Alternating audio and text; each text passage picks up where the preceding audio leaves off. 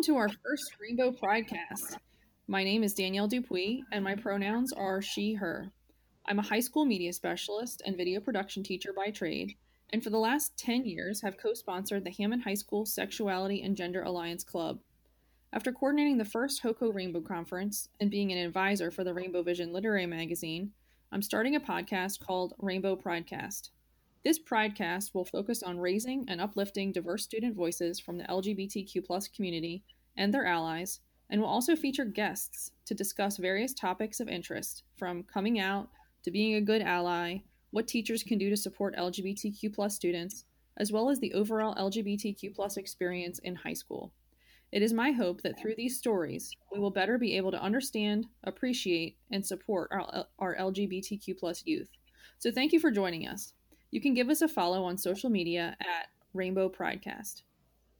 So today's guest is Uma Ribeiro. Uma is a high school sophomore and the editor of the first Rainbow Vision literary magazine. Uma, welcome. Hi, thanks for having me.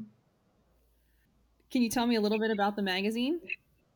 Yes, so um, Rainbow Vision was an idea um, initially, actually, I believe that you brought this idea to me. And we we got it because um previous there have been previous editions of the vision at Hammond um at Hammond High School. And so I was part of this literary magazine my freshman year of high school and we didn't get to fully produce it.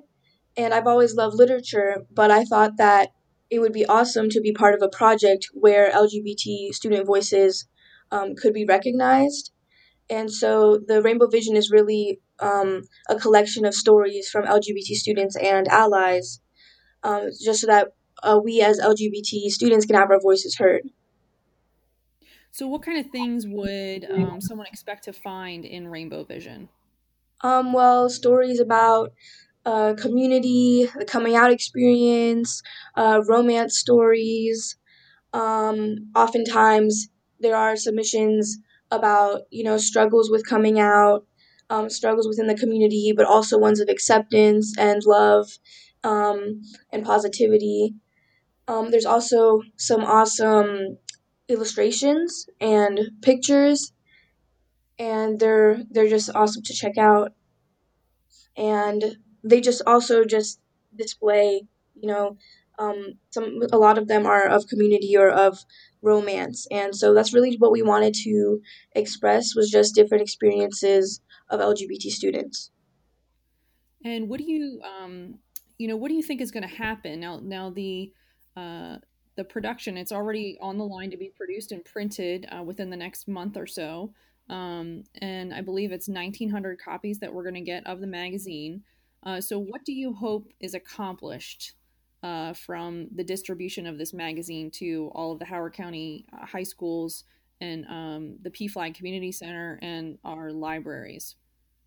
Um, honestly, I hope that through, you know, the distribution of this magazine, that students will see that there's a community within Howard County that is accepting and that they shouldn't be afraid to use their voices and make their voices heard. Um, I want students like myself in within this community to just realize that they can use their voice and that they that they do have a place within this within the LGBT community. Um, I don't want students to feel like they they have to be silenced. I also want they're just them to know that there's um, safety within the community, and I also want this the first this first magazine. I hope that through the distribution, um, we'll get more submissions for the next magazine, the, the second volume that we do and that we create. I just hope that um, also you know students can and students and allies and um, parents possibly and um, teachers can just read this magazine and just come together and hopefully students can find a sense of community and can also meet each other. Um, so yeah. Now, Uma, you mentioned an interesting point in that, um, you know, that you wanted students to be able to, other students to be able to feel safe um, what if a student wanted to submit, but they were a little bit concerned about having their name put out there? Well, we have the option to um, submit work completely anonymously or through a pen name. And we specifically included this option for that reason because we know that it can be hard um, for students, especially who, who don't feel safe or who don't feel like they have a community that is accepting around them to submit their work. But we still want them to get their voices out there and we still want to spread their stories and spread this message of um, spread these experiences and or spread these messages of positivity. So even if students don't want to put their name, it's still great to get submissions, and we can always um, do um, anonymous anonymously or with a pen name. And what is this going to mean to you when this magazine is published? How are you feeling about it? Well, I'm extremely excited. Um, I think that the outcome is amazing, and for this first year, it just the magazine looks great and we got a great amount of submissions for the first year and for it being the first edition and just seeing even like a sense of community that's already coming together um, i myself through advertising for this magazine and um, working on creating this magazine i myself have been in contact with students from other howard county schools that i otherwise would not have known um, and so it's just really awesome and i'm so excited to see this magazine and to to just to see how people react to it. I think it's going to be an awesome an awesome thing. Yeah, I'm really excited too. I mean, it's it's gorgeous, and you have put a ton of work into this. So, Thank um, you. tell me a little bit about a, a little bit about that because I know, you know, me personally, when you became my intern, like I had no clue how to use InDesign whatsoever. Um, so tell us a little bit about that experience. well, InDesign, um, that program can be tricky. I luckily through my uh, freshman year in high school, I was in journalism class, and we have to use InDesign to create the a school paper. And so through that, I was able to learn how to use InDesign um, as a freshman, and that gave me some background knowledge and some skills to help create this magazine. But I really would not have been possible without your help also.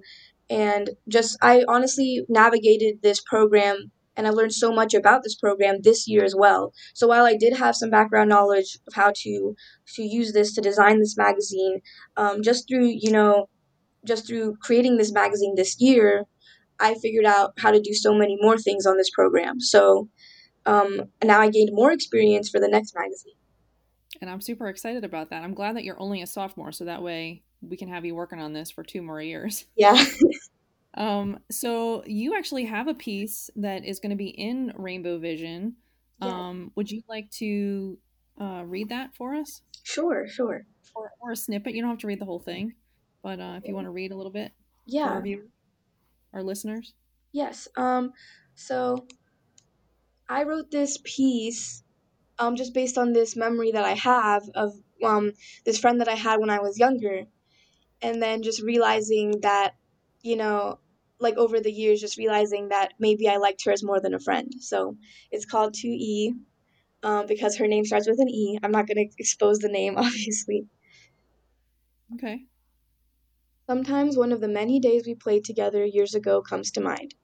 Most old memories have a bit of soreness attached to them, even the ones filled with joy and peace, because of the knowledge that the moment is gone, and with it so many of the people are gone too. Despite this tinge of sadness clouding many of those older memories, when this specific day creeps into my mind at random, I'm only reminded of the happiness of that day and of your beautiful smile. This day must have been longer ago than I believe, as I was there with you in your home, and my mom was there too, and we were all calm and comfortable in each other's presence, with an absence of the conflict that would dominate the next few years to come. Even then, even as a little girl, it was difficult for me to feel secure and relaxed, but in your electrifying presence that day, I did. Maybe it was mid afternoon because there was a sense of lazy ease in the air, and I felt slightly sleepy, like I had just eaten a big meal or spent time in the sun. I'm not sure if we were really doing anything. Maybe we were all just sitting around and enjoying be- being together. You and I were similar in many ways, not only because of our brown skin and kind faces, but in the fact that despite our young age, our souls felt so much older. We were never the type of kids to need to, to need something to do all the time. We were fine with sitting there, not even talking, simply thinking and letting each other think, and waiting for time to pass to together. I cannot remember if your family was sitting there in your living room with you, me, and my mother, or if your mom was there with the two of us, speaking to mine. All I truly remember is the two of us sitting on the floor, face to face, our legs crossed, laughing and talking. Um, so that's just a little snippet of of my submission. I Um, like I like that you uh, chose to write about a memory that you had.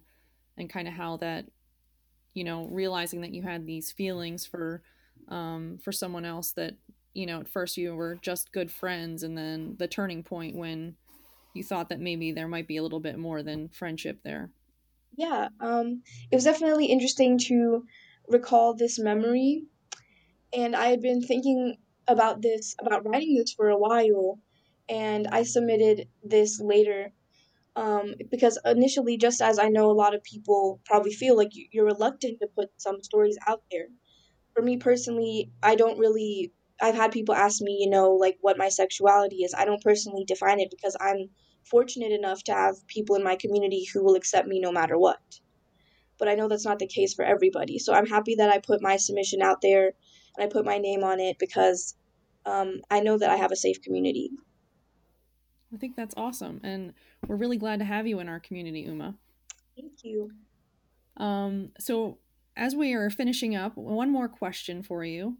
Um, what advice would you give to um, a young writer? Because I know uh, you've been doing a lot of writing, at least in, for high school. Um, I know you've done the National Novel Writers Month program with us uh, last year and this year at Hammond.